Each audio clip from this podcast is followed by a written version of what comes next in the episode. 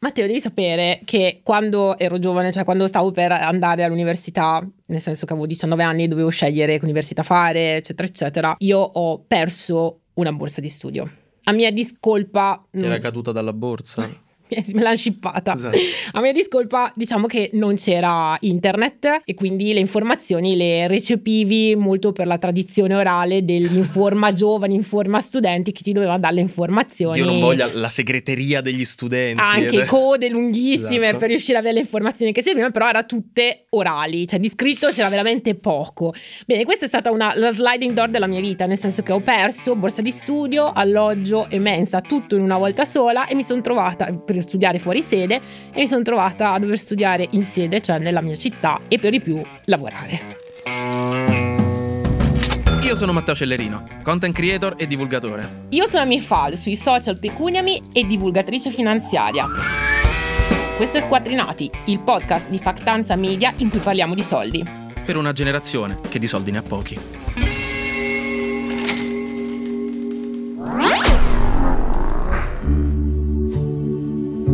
L'articolo 34 della Costituzione dice che la scuola è aperta a tutti. L'istruzione inferiore, impartita per almeno 8 anni, è obbligatoria e gratuita. I capaci e meritevoli, anche se privi di mezzi, hanno diritto di raggiungere i gradi più alti degli studi. La Repubblica rende effettivo questo diritto con borse di studio, assegna alle famiglie ed altre provvidenze, che devono essere attribuite per concorso. Quindi cominciamo con la questione del diritto allo studio, che appunto è un diritto fondamentale, però soprattutto l'istruzione superiore, poi quella dell'università, non è semplicissima da un punto di vista economico, perché ci sono tante spese, tanti costi. Partiamo però fin dall'inizio, come siamo messi in Italia lato lauree e laureati, quindi istruzione superiore? Sì, diciamo che sebbene il, la Costituzione appunto abbia un signor articolo che parla del diritto allo studio e delle possibilità che possono essere date agli studenti più meritevoli per poter andare avanti con gli studi, in realtà in Italia siamo il fanalino di coda per il numero di laureati. Nel 2021 il 41% degli studenti europei, cioè gente fra i 25 e i 34 anni, ha finito l'università. L'Italia però ha il penultimo posto prima della Romania con il 28%. Considera che Irlanda e Lussemburgo superano il 60% di Damn. laureati ed hanno già raggiunto l'obiettivo 2030 che è minimo 45%, quindi noi siamo veramente molto siamo lontani. Siamo a metà, poco più di metà del, dell'obiettivo minimo definito dall'Unione Europea. Però vabbè, abbiamo ancora sette anni per raggiungerlo, però ecco, no, insomma... Eh, perché comunque i costi universitari non sono bassi, nonostante comunque abbiamo delle ottime eh, università pubbliche, in Italia comunque ci sono le tasse da pagare. Le rette banalmente vengono calcolate in base all'ISE, l'ISE di famiglia, quindi possono essere più alte o più basse. Apriti cielo quando poi si parla di andare a studiare fuori sede, perché lì ci sono tutta una serie di costi vivi che sono l'affitto, il cibo, i libri universitari, che insomma anche lì è una bella spesa ogni volta, le tasse universitarie e i trasporti. Quindi non è semplicissimo da un punto di vista economico riuscire a pagarsi gli studi, anche appunto se non vai in un'università privata. Ti dirò anche qua fuori un paio di dati, per un corso di studi triennale, più due anni di magistrale, quindi per cinque anni di università, a Milano si spendono in un'università pubblica 77.900 euro in cinque anni, a Padova 60.200, a Napoli 60.000. A Roma in un'università privata invece si spende 111.200 euro, che è un costo veramente impegnativo. Per questo motivo oggi capiamo come finanziarsi questi studi? Per evitare di dover dire, eh, come quel vostro zio che dice, eh, lo sai, mi avevano scelto per le giovanili della Roma, poi mi sono rotto il menisco, non ho più fatto niente. Stessa cosa, per non poter dire, eh, io potevo studiare ingegneria, poi non l'ho più fatto. Oggi capiamo un pochino come fare. Partiamo dal criterio principale con cui vengono decise poi quelle che sono le tasse universitarie, che è una delle spese più importanti, l'ISE. Che cos'è questo meraviglioso, fantomatico, mistico, mitologico ISE? Ah, ISE sta per indicatore della situazione economica equivalente e costituisce il principale strumento di accesso a determinati bonus o prestazioni sociali agevolate, quindi non solo le tasse, le tasse dell'università, ma quell'ISE chi ha figli o comunque si è studenti sa benissimo che serve dall'asilo nido in poi. È in pratica eh, la carta d'identità di una, eh, di una famiglia di un nucleo familiare. Carta di identità economica. La carta di identità economica, esatto. Cioè racchiude redditi, beni, investimenti, proprietà di tutte le persone che sono all'interno dello stato di famiglia e che quindi risultano essere coabitanti nella stessa abitazione. Quindi magari pure nonno che sta lì, bello tranquillo, che però ha quella casa a Portofino che quindi vi, vi fa sballare l'Ise. O magari il nonno fa godersi la sua pensione a Tunisi, esatto. e però risulta nello stato di famiglia. Che non vi ha mai dato una lira quell'uomo, però vi fa pagare più tasse universitarie. Quindi occhio, insomma. Occhio, esatto, eh, al, all'ISE di famiglia. Si può uscire, è difficile, dovreste andare a vivere da soli, quindi ragazzi bisogna considerare i pro e i contro. Nell'ISE, come dicevo, si considerano i redditi di tutti, le proprietà immobiliari, la presenza anche però di mutui per l'acquisto degli immobili stessi, quindi che, che abbassano, abbassano l'ISE. Auto, liquidità di conti correnti, quindi, che sono i soldi che hai sul conto, quindi in teoria se io ritiro tutti i miei soldi dal conto prima di fare l'ISE, l'ISE è più basso? Sì, però eh, considera che il coefficiente della liquidità è estremamente basso, quindi okay. non influisce in maniera importante sul calcolo dell'ISE. A meno che appunto non abbiate un milione di euro nel conto. In quel caso credo che l'ISE sia l'ultimo dei problemi. Esatto. si considerano anche gli investimenti e se non li metti, però se tu ti dimentichi la carta ricaricabile con un saldo di 1,50 euro e consegni l'ISE, a un certo punto ti arriva una letterina dell'ISE con scritto ci siamo accorti che hai fatto l'ISE ma ti sei dimenticato di inserire questo. Questa cosa mi sa tanto di autobiografico anche in questo caso. Sì, ho passato un fine settimana a cercare quella carta ricaricabile per poi andare, farmi fare l'estratto conto e portarla al CAF per inserirla nell'ISE. Cioè, dice, ma se l'Inps sa che manca quella cosa vuol dire che l'Inps già sa tutti questi dati, perché te li sta chiedendo? Ma perché? Me lo chiedo sempre anch'io, perché mi fate questo?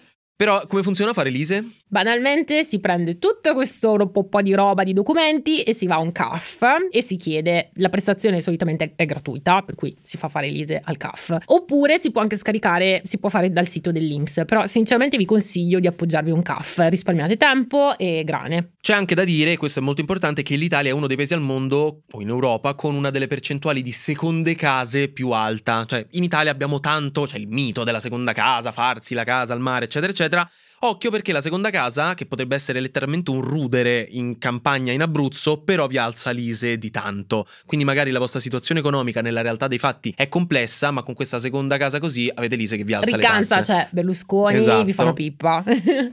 Però appunto non bisogna necessariamente spaventarsi. Ci siamo noi qua che vi spieghiamo un attimo un paio di cose. Perché le università italiane, con lo scopo di aumentare la platea di immatricolazioni e di matricole, in molti casi hanno aumentato questa soglia di ISE rispetto ai 22.000 euro che c'erano un tempo. Insomma, piano piano si stanno alzando queste soglie di ISE per permettere sempre a più persone, ovviamente soglie di ISE sotto il quale non si pagano le tasse universitarie, per permettere a più persone di sostenersi negli studi, per permettere di accedere agli studi senza pagare le tasse. Quindi se avete un ISE non troppo alto, avete la possibilità di non pagare le tasse universitarie. Esatto, per legge un ISE mese sotto i 22.000 euro vi permette di entrare all'università senza pagare un euro di tasse universitarie. Però questo limite è stato aumentato in alcune facoltà, tant'è che a Bologna il limite ISE per non pagare le tasse è stato aumentato a 27.000 euro. In questo caso vengono dati anche dei bonus sino a 2.000 euro per la locazione abitativa. E, e per l'affitto. E vi ricordiamo, come nelle puntate precedenti, fatevi fare il contratto studentesco, perché altrimenti non riuscite a prendere questi contributi. A Milano Bicocca, ad esempio, il limite ISE è di 25.000 euro per ottenere anche contributi per un servizio di ristorazione, oppure anche qui copertura delle parziali delle spese di locazioni. Quindi diciamo che anche a Venezia, cioè in tutta Italia, ci sono facoltà che hanno deciso di aumentare l'importo base dell'ISE per dare comunque dei vantaggi agli studenti e incentivarli il più possibile a iscriversi alle facoltà. Un altro esempio banale, alla Ca' Foscari di Venezia il limite ISE a 24.000 euro, a Catanzaro addirittura 30.000 euro e prevedono anche il supporto dell'alloggio. Quindi in generale per capire bene quali sono le agevolazioni per le tasse universitarie in base all'ISE, adesso ve, ve diciamo proprio al volo. Allora, borse di studio. Esenzione dalle tasse universitarie. Copertura totale o parziale per gli affitti. La mensa gratuita o agevolata. Tutto sempre in base all'ISE e ricordiamo di nuovo, per non perdere queste agevolazioni, di usare i contratti d'affitto per gli studenti. Quindi a questo punto, se uno comunque ha bisogno di finanziarseli questi studi, c'è questa possibilità, non bisogna assolutamente gettare la spugna, no? Quanti amici abbiamo sentito che hanno detto sono dovuto andare a lavorare perché i miei non potevano pagarmi l'università? In realtà c'è la possibilità anche proprio di lavorare per pagarsi gli studi, ma ci sono varie vie. In questa puntata e nella prossima vi parliamo di tre alternative. I prestiti. le borse di studio e i lavoretti, quindi per diventare studenti lavoratori.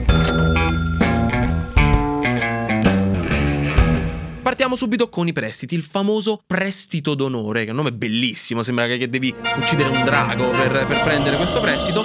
Io ne ho fatto uno per studiare all'università e sono dei finanziamenti che vi dà la vostra banca che sono da restituire quando poi si comincia a lavorare. Quindi per 3 o 5 anni non lo dovete ripagare, quel prestito, e ha di solito dei tassi agevolati, ma dal momento della laurea fino a un anno, due anni non dovete pagarlo, quindi vi danno il tempo di trovare lavoro, di cominciare a guadagnare qualcosina per avere la stabilità economica necessaria per poter cominciare a ripagare questi prestiti. Quindi in teoria sono dei prestiti molto agevolati, perché altrimenti l'alternativa a questo è richiedere un prestito della banca ma con garanzia il reddito dei propri genitori, che un po' più sbatti. E iniziate a pagare le rate immediatamente, quindi non conviene. Invece, perché com'è fatto tecnicamente un prestito d'onore? Con la banca si stabilisce un importo totale, viene aperta una linea di credito su un conto corrente destinato a questo, voi a tranche, cioè nel senso vi verranno eh, date queste disponibilità periodicamente, di solito non tutte in una volta perché vengono fatte anche delle verifiche di merito, cioè se andate fuori corso sospendono il finanziamento, se siete sotto un certo voto sospendono il finanziamento. Io quindi... per esempio dovevo mantenere la media sopra il 28 per mantenere questo finanziamento. Che cattivi. È stato, è stato stressante, devo Immagino. dire. quindi diciamo che ci sono alcuni vincoli appunto da rispettare, però in linea di massima facciamo finta, vi dicono ok ti eroghiamo nei prossimi tre anni 30.000 euro, 10.000 euro all'anno, stante la verifica appunto dei requisiti previsti per ottenere il prestito d'onore. Quindi il primo anno ti danno 10.000 euro, tu li spendi, ti paghi l'università, l'appartamento, da mangiare, tutto quello che serve. A volte ci sono anche dei vincoli su come spendere e devi rendicontare la somma, altre volte invece sono un po' più flessibili da quel punto di tipo, vista. I gin tonic te li puoi comprare solo con il Gordon e non col Tanqueray? Scherzi a parte, questi prestiti sono come dei piccoli mutui, giusto per far capire che poi devono essere ripagati in X anni, che possono essere 10, 15, 20 e quindi ogni mese dovrete pagare una quota fissa più gli interessi su tutto il, tutto esatto. il finanziamento. Diciamo che la parte di erogazione è la parte appunto durante gli studi, poi ci si laurea, si stoppa l'erogazione Passano solitamente uno, due, tre anni che si chiama periodo ponte, nel quale tutto resta fermo, congelato, voi fate anche in tempo a dimenticarvene. e, e, e, poi, passati quei due anni, vi arriva la letterina, carissimo amico, questo è il piano di ammortamento e ti indicano appunto le rate che dovrai pagare per rimborsare entro 5, 10, 15 anni il tuo prestito d'onore. L'altro ci ho pensato letteralmente adesso, carissima amica. In tutto questo ci tengo a specificarlo, l'università non è l'unica alternativa che c'è per studiare, per accedere ad un'istruzione di secondo livello. Ci sono molte altre alternative possibili, molte altre carriere, eh, path di carriera, diciamo sentieri di carriera che si possono prendere.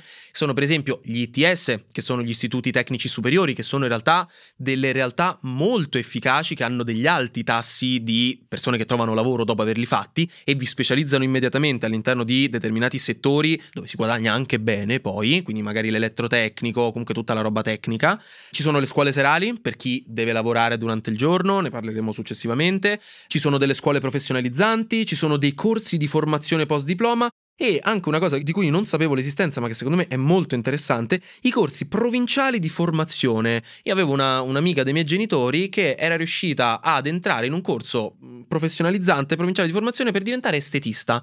Ha fatto questo corso, e non è che dice aveva 20 anni, aveva, stava sui 40, ha fatto questo corso e ha aperto la sua attività in questa maniera, che è gratis, è stato gratis quel corso di formazione. Sì, solitamente vengono dati proprio a chi è disoccupato oppure studenti o che hanno cessato gli studi e mh, vengono organizzati dalle province e sono addirittura addirittura gratuiti. Quindi le alternative ci sono, tra l'altro se vi interessano sugli ITS c'è proprio un sito che è eh, https vabbè bla bla bla sistemaits.it che vi dà tutta una serie di risorse per capire qual è la scuola che può fare per voi banalmente se può essere interessante. Quindi ricordatevi non perché ci sono anche tante c'è tanta pressione a livello sociale sul fare l'università, non è l'unica strada. Se non è quello che volete fare o che non potete fare magari per questioni economiche, ci sono altre strade. E vi ricordiamo che potete googlare, ma se c'è qualcosa che vorreste approfondire o farci approfondire vi aspettiamo sui nostri social dove potete farci le domande e noi magari vi dedicheremo una puntata. Fateci sapere.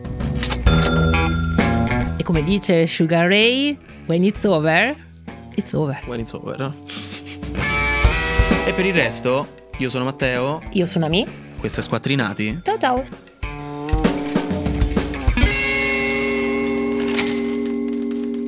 Le informazioni fornite in questo podcast sono sullo scopo informativo e non costituiscono un consiglio finanziario personalizzato. Si prega di prendere contatto con un professionista qualificato per affrontare specificatamente le vostre esigenze finanziarie e fiscali.